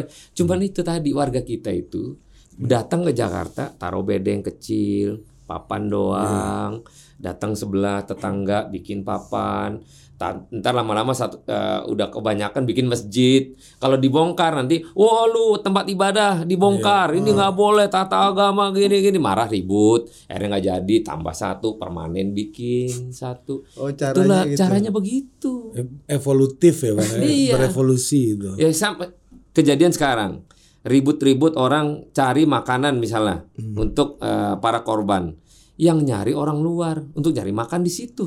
Hmm. Ya sembako dapat seolah-olah korban dari kebakaran padahal bukan. Ini siasat-siasat orang yang akhirnya dimanfaatkan oleh pihak-pihak. Oh, kalau kata Opung Pandat bagian dari tipu-tipu kampung. Eh, juga. iya. Nah, itu kita Ah, sih lu harus udah ngerti banget lah udah tuh. ya. tahu, tahu, tahu. Ya, tahu. permainan lapangan. Permainan Permainan lapangan lapangan. Sekarang semua orang eh, akan bantuin pasti di sana. Iya. Betul semua orang dan politisi semua masuk Tapi situ. Siapa yang eh, menjamin bahwa sarana bantuan dari pihak-pihak itu akan tersalurkan dengan seksama? Belum tentu. Belum belum tentu tepat sasaran juga Belum Bang. ya? tentu. Pakai data apa dia? Iya. Warga Rawamangun juga ada yang ngantri nanti di Ayo. sana kan. sekarang tapi dengan kondisi sekarang saatnya untuk pemerintah tegas Karena di bagi darurat. mereka yang ada di sana untuk direlokasi. Ayo kita rubah dengan tata kelola aturan yang berlaku oleh pemerintah. Yaitu tadi presiden menyatakan untuk mencari solusi. Ayo solusinya pindahin dia. Hmm, cocok lu jadi ketua OC relokasi warga. Lu di OC-in semua.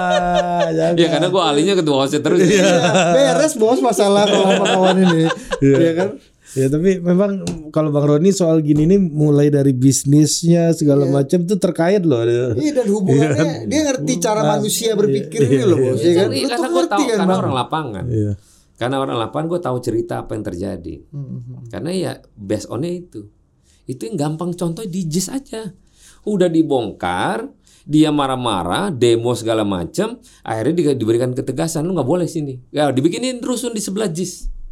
nggak ditempatin, nggak dibayar, nggak mau dia, nggak mau bayar, Bayarannya pun nggak terlalu mahal. nggak mahal.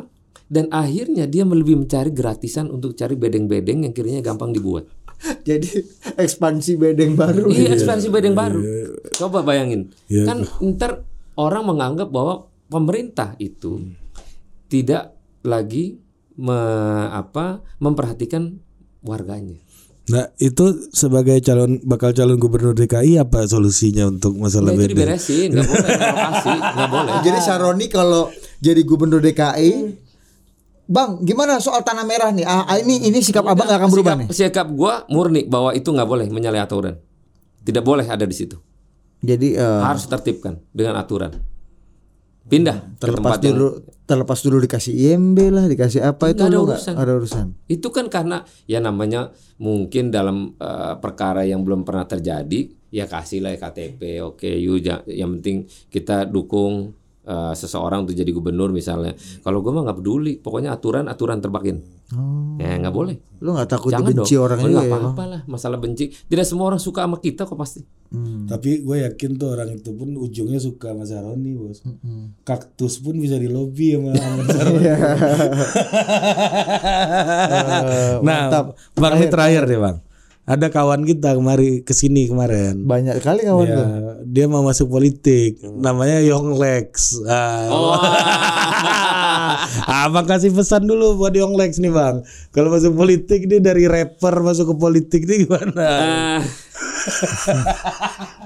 Young Lex eh, kalau mau berpolitik boleh-boleh saja itu adalah hak seseorang dan semua orang punya hak untuk menentukan eh, menjadi politisi atau tidak tapi ha- lu harus siap dengan diri lu sendiri dengan segala kondisi karena politik beda dengan eh, orang normal dan yang pasti lu harus tahu mentality yang kuat dan attitude yang luar biasa yang lu harus pegang. Kalau enggak lu jangan pernah masuk politik. Co- Cocok masuk Nasdem nggak Yong Lex ini bang? Ya bisa-bisa juga. Karena nggak ada rapper soalnya di Nasdem. Boleh kita boleh kita terima kok. Nanti gue yang jaketin. Oke, thank you Mas you, udah datang di Total Politik. Sampai jumpa lagi di Total Politik berikutnya. Dah.